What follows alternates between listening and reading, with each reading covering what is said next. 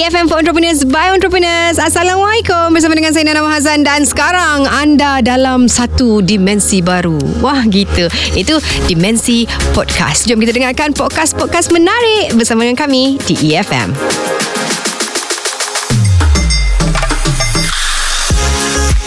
Produk industri desa mempunyai potensi yang sangat luas, betul.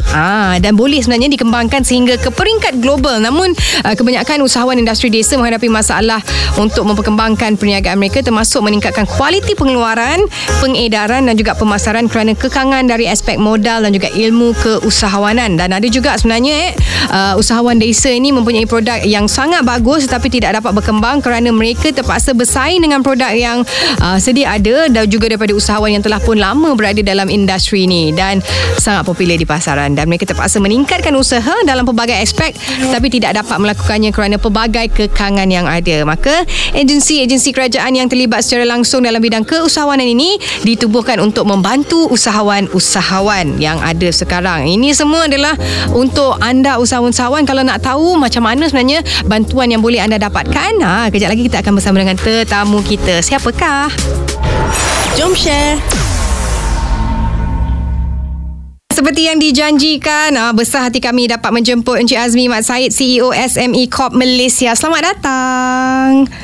Terima apa kasih. Khabar? Alhamdulillah. Alhamdulillah sihat. Okey, mungkin Cik Azmi boleh terangkan secara ringkas because ramai sebenarnya usahawan-usahawan dekat luar sana tu banyak bantuan yang mereka mahukan tapi mungkin tak tahu cabang mana untuk pergi. Tapi sebelum tu mungkin Cik Azmi boleh terangkan secara ringkas visi dan juga peranan SME Corp Malaysia. Okey, SME Corp Malaysia. SME Corp adalah kita panggil Central Coordinating Agency ataupun dalam bahasanya agensi peneras pusat bagi PKS. Bermakna dari situ SME Corp adalah satu badan organisasi utama yang meneraju pembangunan PKS di Malaysia. So jadi dari situ peranan dan tanggungjawab SME Corp tu adalah termasuk perkara-perkara berkaitan khidmat nasihat kepada usahawan, kemudian mendapatkan feedback daripada usahawan dan juga aktiviti berkaitan bimbingan kepada usahawan bagaimana nak meningkatkan aktiviti keusahawanan usahawan tu sendiri. Termasuklah juga kita linkkan usahawan dengan GLCs ataupun multinational companies, juga dalam rantaian antarabangsa. Selain pada domestik, bagaimana kita buat linkages, networks antara usahawan-usahawan kita dengan mereka. So selain pada itu, kita juga menyebarkan maklumat-maklumat berkaitan dengan apa saja yang berkaitan dengan keusahawanan, insentif kerajaan, mungkin new knowledge dan juga perkara-perkara yang perlu diketahui oleh usahawan. Okay. Itu penting sebenarnya. Kalau orang kadang-kadang macam lost, bila kita cakap pasal perniagaan je, first thing that come in mind mesti ada modal, mesti ada duit. Tapi sebenarnya bukan itu saja kan. Networking penting juga dari segi kursus, info mengenai macam mana untuk menjalankan perniagaan itu sendiri. Dan mungkin Encik Azmi boleh jelaskan lagi sikit mengenai definisi micro business dan adakah usahawan produk desa ni dikategorikan dalam micro business ni? Okey, micro business. Actually kita boleh bahagikan PKS tu kepada definisi mikro, small, kecil dan juga sederhana. Definisi ini bermula diperkenalkan pada tahun 2005, definisi yang seragam, di mana Majlis MPPKS pada waktu itu telah memperkenalkan definisi yang seragam. Kemudian definisi terkini adalah berdasarkan pada review pada tahun 2013 oleh MPPKS juga, yang mana merangkumi bahawa PKS itu merangkumi aktiviti perkhidmatan, aktiviti pembuatan, aktiviti pertanian, pembinaan, perlombongan dan juga perkuarian. So daripada aktiviti penjagaan seperti itu, kita klasifikasikan mikro itu sebagai aktiviti yang pendapatan tahunannya di bawah 300,000. Okey. Dan pekerja ni tak lebih daripada 5 orang. Oh, okey. So itu adalah definisi yang kita panggil mikro.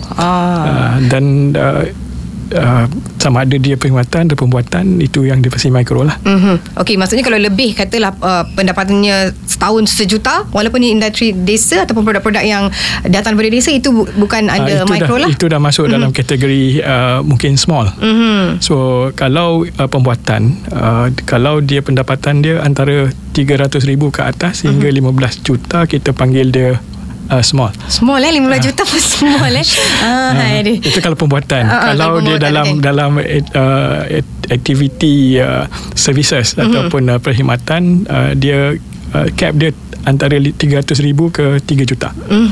Perkhidmatan ni macam consulting ataupun makanan, retailers.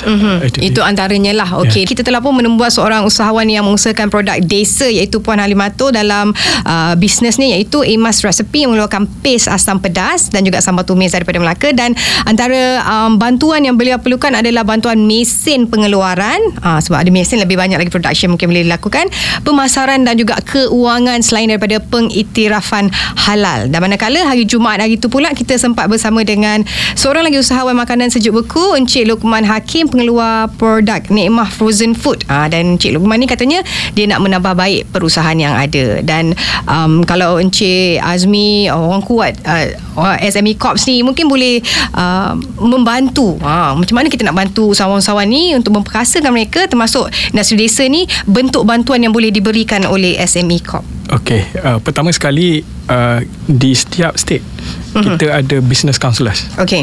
Business counselors ini terlatih, kita menggunakan modul daripada Jepun. So mereka sekiranya berjumpa dengan mereka, mereka akan tahu, boleh menilai dan memberitahu apa yang boleh mereka bantu. Okey. Itu dari sudut rundingan ataupun khidmat nasihat. Okey. Kemudian kita juga program-program yang membantu usahawan. Pertama sekali kita ada what we call business accelerator programs. Business accelerator program ni adalah kita bantu usahawan tu dari sudut geran dan juga pinjaman. Okay. Yang mana kadar pinjamannya adalah rendah, rendah 2%, untuk mereka mengembangkan perniagaan mereka. Keduanya, kita ada untuk Bumi Putera, kita ada tabung usahawan belia Bumi Putera, Cube. So program ini kita panggil Cube ataupun Tunas, di mana kita menggalakkan belia-belia kita daripada dia menjadi pencari pekerja kepada pencipta kerja. So jadi kita beri dia latihan, latihan asas dalam tempoh sebulan, 14 hari, lepas tu classroom, lepas tu kita bimbing dia selama setahun dengan sistem buddy. Wow. So kita akan do mentoring, atau kita tengok apa growth dia. Kita akan beri khidmat nasihat, dan sehingga hari ini kita telah berjaya melatih sebaik 4,422 orang usahawan belia Putera. Wow. Kalau belia tu dalam lingkungan umur berapa ke berapa? Selalunya up to 35. Saya masih belia. Oh, mungkin tidak tahun ni dah tak belia. Okey, maksudnya mereka belia-belia ni boleh mengunjungi mana-mana pusat SME Corp sendiri untuk okey, dia program Tube kita akan buka lagi tahun ni. Okay. So mungkin dalam bulan selepas dilancarkan nanti, kita akan wawarkan lah untuk program Tube. Selain daripada program Tube, untuk program untuk usahawan yang sedia ada, kita ada apa yang dipanggil business Bumi Putera Entrepreneur Enhancement Programs.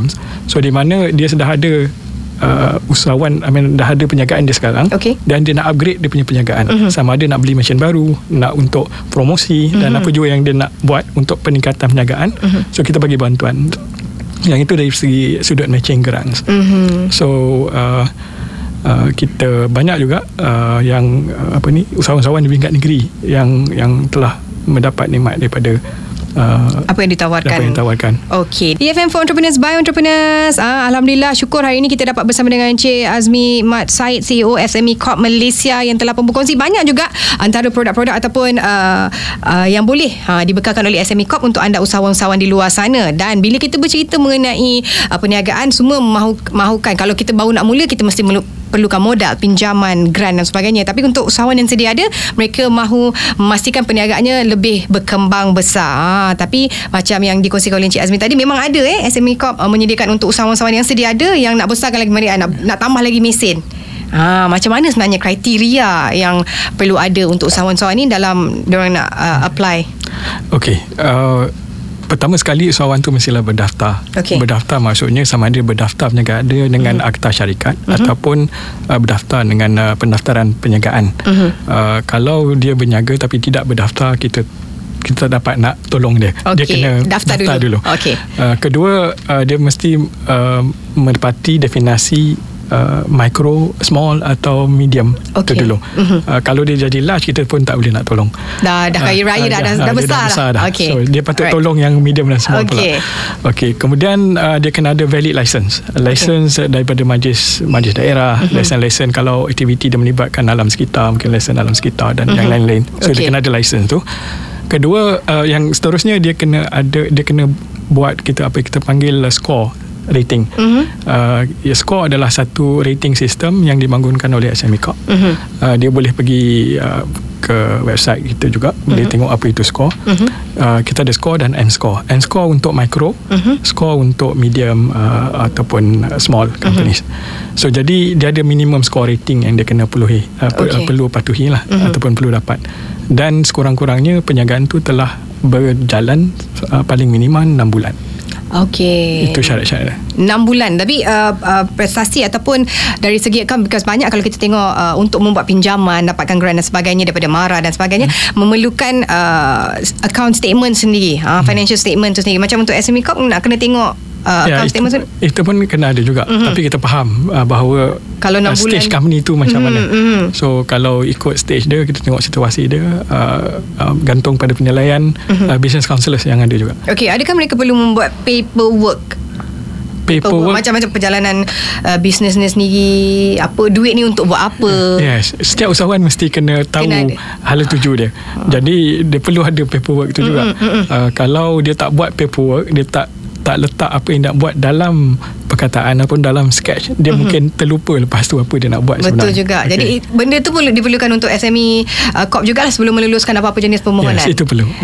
Jadi kalau tak pandai nak buat proposal tu, mungkin ada bantuan daripada SME Corp ataupun dia kena usahakan sendiri ataupun ada department yang boleh. Ya, apabila dia telah melalui program-program latihan kita, dia memang dia dilatih ke arah itu. Right.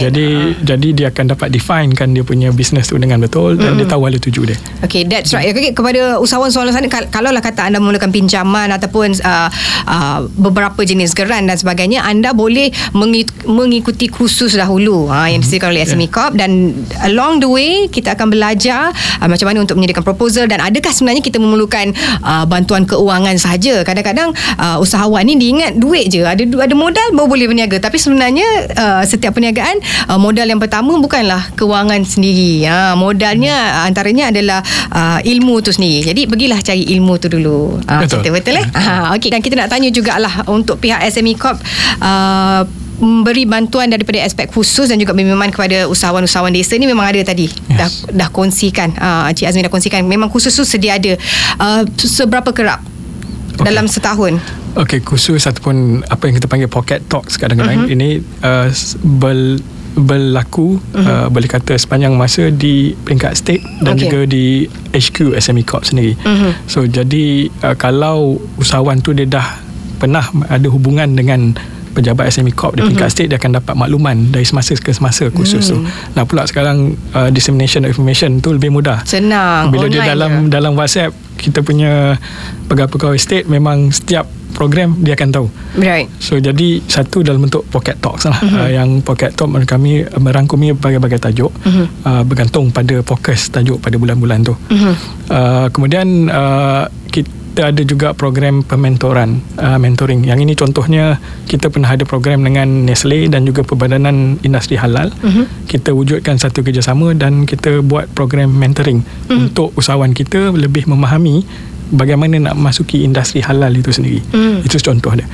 Kemudian sebelum ni kita ada program apa yang dipanggil SME at University.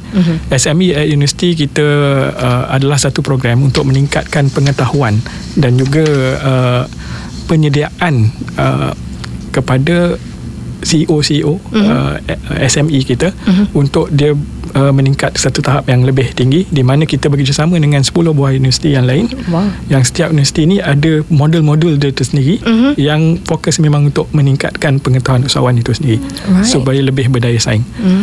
Setakat ini kita dah latih lebih kurang 846 CEOs lah, CEOs SME. Wow. So itu dalam tempoh setiap tu 3 bulan ataupun mini semester setiap right. Dan universiti-universiti yang terlibat setiap tahun yang sama universiti itu ataupun ada lain-lain? Ada, memang setiap universiti ada kepakaran dia. So okay, kita ambil berdasarkan kepakaran dia. Alright. Dan mungkin Encik Azmi sendiri boleh kongsikan, bantuan telah pun diberikan, dia pun dah ada dah, proposal dah siap, skor kreditnya pun dah lengkap, semua dah dapat, dah lulus.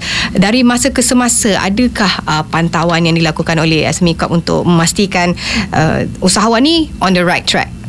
Ya, betul. SME Corp kita percaya yang perlunya continuous support ataupun pemantauan ataupun sokongan yang berterusan kepada usahawan.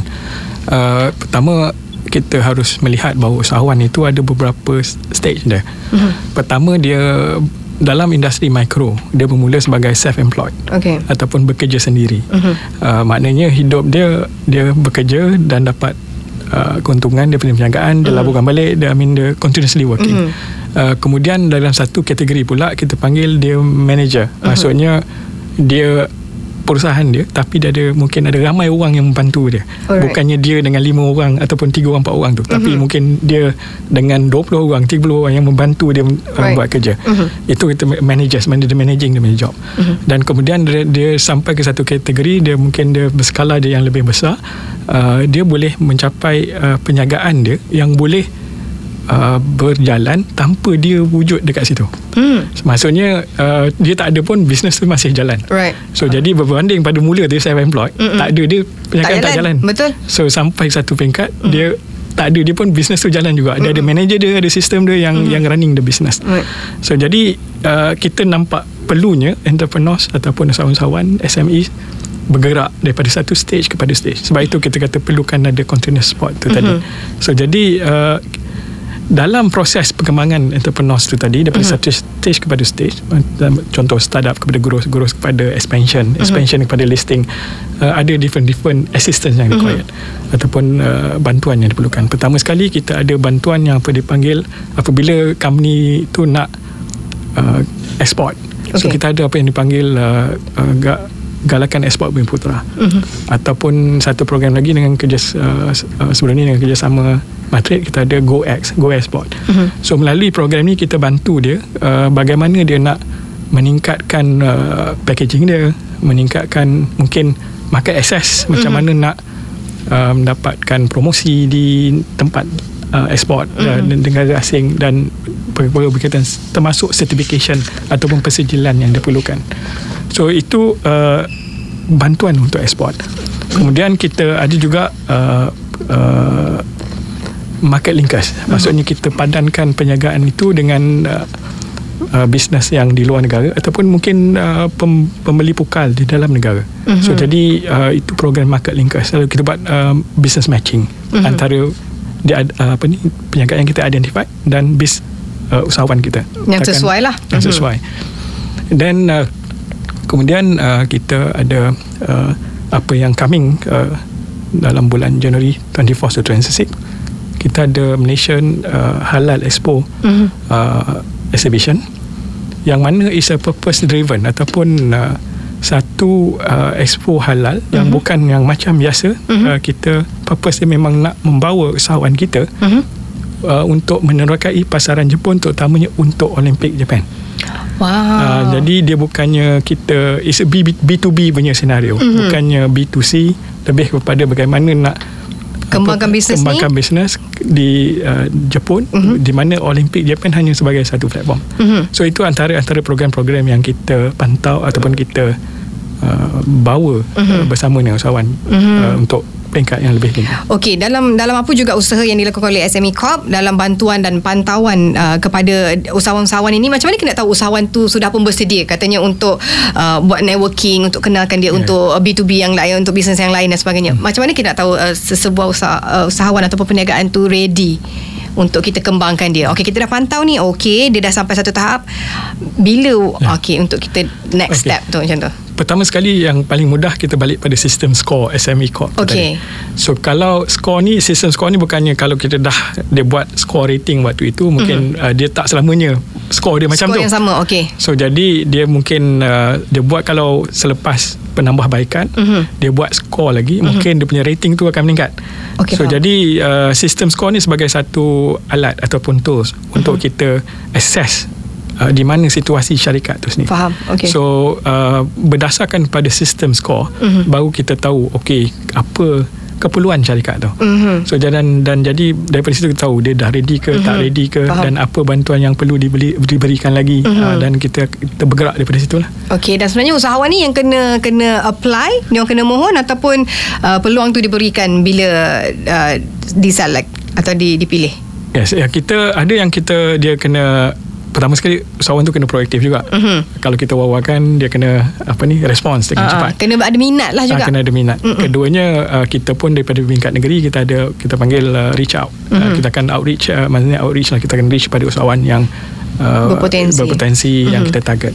So itu pun maknanya bukan hanya SME Corp saja, tapi usahawan sendiri perlu bersama-sama dengan kita lah. Yes. Jadi kalau kita je yang beria-ria, SME Corp je bagi peluang, tapi kalau kita sendiri tak nak grab that peluang ataupun menonjolkan diri sebenarnya, kalau kita bertanya dekat SME Corp di setiap state, di setiap negeri, mungkin ada banyak peluang sebenarnya yang boleh kita dapat di situ. Alright. Tapi mungkin Encik Azmi boleh kongsikan nasihat dan harapan kepada usahawan-usahawan industri desa ni. Okey, nasihat dan harapan.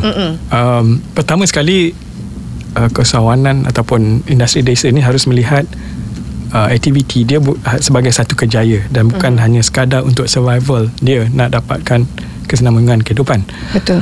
Keduanya, dia perlu bercita-cita dan berusaha untuk membangunkan perusahaan yang boleh berdiri dengan sendiri. Maksudnya balik pada definasi tadi, perniagaan yang boleh bergerak tanpa dia berada di situ. Sebab dia harus melihat apabila umur dia meningkat, dia memerlukan situasi itu. Betul. Supaya dia ada perniagaan, tetapi perniagaan tu tak ada dia pun dia bergerak. Yes. So itu yang kedua. Yang ketiganya, harus melihat membangunkan satu perniagaan yang dia boleh replicate. Maknanya dia bangunkan perniagaan dia tu, dan perniagaan tu boleh direplicate di tempat lain. So dia perlu ada sistem dan dia perlu mengembangkan perniagaan melalui replication. Kemudian perlu terus menambahkan ilmu berkaitan dengan keusahawanan, kerana pengetahuan itu penting. Situasi industri berubah, situasi peluang pun berubah. Jadi ilmu tu kena sentiasa ditambah, tidak hanya dengan berpuas hati dengan apa yang ada. Kelima, kuatkan networking dan melibatkan diri dengan proaktif dalam ekosistem. Maknanya dia kena perlukan rantaian dari sudut dia punya suppliers dia, rantaian dari sudut dia punya distribution ataupun pengembangan kepada pasaran dia. So itu memerlukan networking yang kuat ataupun sentiasa bernetworking. Yang keenam, apabila sampai masanya, diversify ataupun tukar industri. Sebab kadang-kadang apabila ada juga usahawan yang terperangkap dengan dia punya obsesif kepada satu-satu bisnes. Kadang-kadang mungkin bisnes tu dah mula senja, tepu dia tak boleh nak bergerak. So jadi dia perlu, as usahawan dia perlu bergerak kepada bidang lain yang mempunyai peluang. Kemudian yang ketujuh, passionate to create value. Maksudnya dia membangunkan perusahaan yang berteraskan nilai dan bukannya yang berteraskan keuntungan semata-mata. So sebagai contoh, sebagai seorang Muslim, mungkin dia perlu membangunkan seorang niat dalam hati dia. Mungkin melalui perniagaan dia, dia boleh jadi seorang penyumbang zakat yang besar. So itu niat dalaman dia, nilai dia. Ataupun selalunya orang akan kata CSR dia mungkin 10% of dia punya keuntungan perniagaan, dia akan contribute kepada aktiviti CSR. Ataupun dari sudut yang lebih menyeluruh, ataupun dia akan bergerak sebagai membangunkan satu usahawan, satu perniagaan yang berdaya maju, dan akhirnya dia boleh menjadi filantropis. So itu maknanya dia bukan melihat dari sudut material keuntungan, tetapi dia melihat values yang dia nak bangunkan. Sebabnya apabila dia bangunkan values itu, material itu jadi side effect ataupun bukannya sesuatu yang penting, tapi memang dia akan jadi macam tu. Ya, yeah. Okay. Tapi sebenarnya benda yang added value ataupun value yang lebih daripada semata-mata keuntungan itu lebih menjamin kepanjangan bisnes tu sendiri sebenarnya. Sebab kalau kita tengok ramai usahawan yang saya temu bual, kebanyakan orang yang berjaya selalu dia mesti kata, okey, saya buat ni sebab saya nak tolong orang. Saya buat ni sebab saya nak bagi zakat lebih tahun ni. Kan dia ada extra drive kat situ, mungkin. Teknologi part ni memang sangat penting sebab sekarang ni kalau kita nak mengeluarkan production yang banyak, kita mesti kena ada bantuan mesin-mesin. Dan mesin, kalau kita pakai mesin yang 10 tahun lepas dengan mesin yang dikeluarkan sekarang, memang sangat berbeza. Tu kena tengok mesin-mesin teknologi tinggi dan moden memang boleh membantu untuk meningkatkan pengeluaran, tapi kebanyakan usahawan ni, termasuk usahawan produk desa ni, kurang berpengalaman mengenai mesin-mesin. Dan adakah pihak SME Corp memberikan bantuan daripada aspek nasihat, pemilihan mesin yang sesuai kepada usahawan-usahawan desa ni? Okey, berkenaan dengan mesin ataupun teknologi, sememangnya usahawan perlu untuk kekal relevan, perlu melibatkan ataupun memtingkatkan penghasilan produk ataupun services dia dengan menggunakan teknologi. So, jadi salah satunya mesin. SME Corp kita tak decidekan untuk pihak usahawan dia perlu mesin apa. So kita tak, kalau kita recommend nanti dia beli salah, dia marah kita pula. Tetapi kita bagi khidmat nasihat, option, dan kita akan beri nasihat.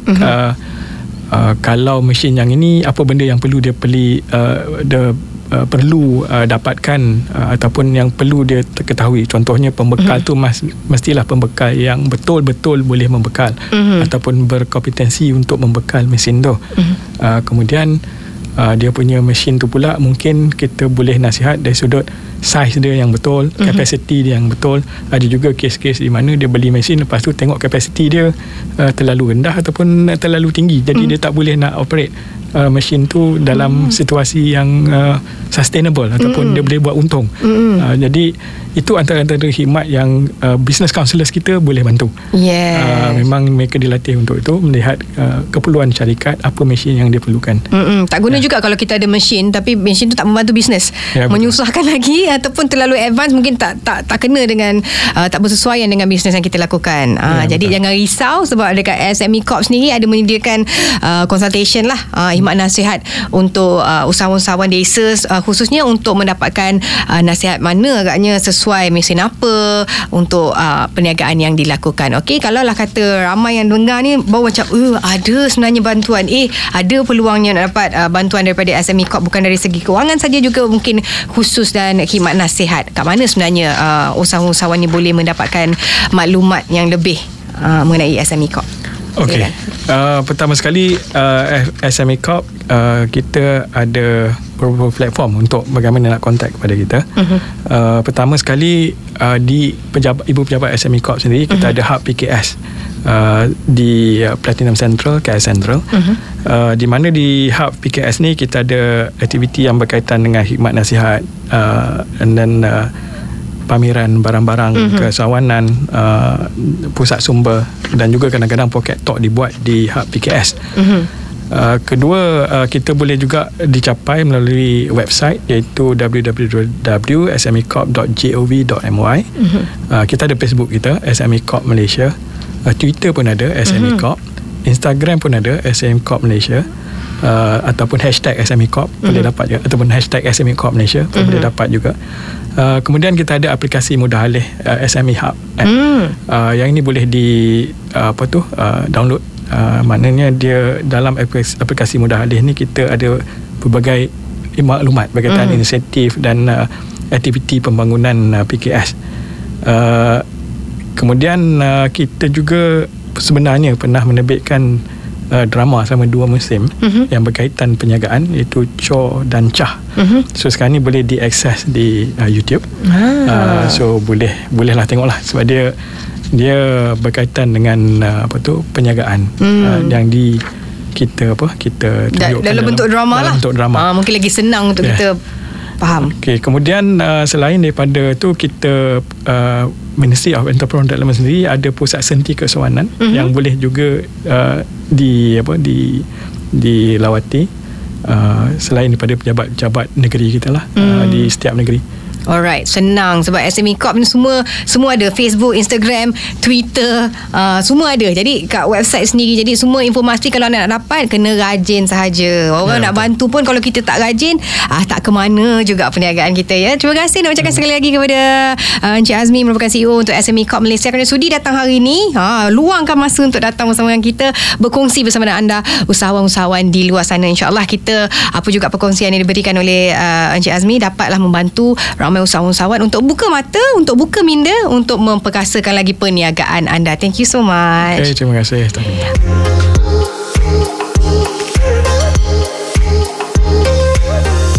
Itu dia antara yang menarik yang dapat kami sajikan untuk podcast kali ini. Pastikan anda terus scroll untuk dengarkan podcast-podcast yang lain, tentunya menarik, hanya di EFM for Entrepreneurs by Entrepreneurs.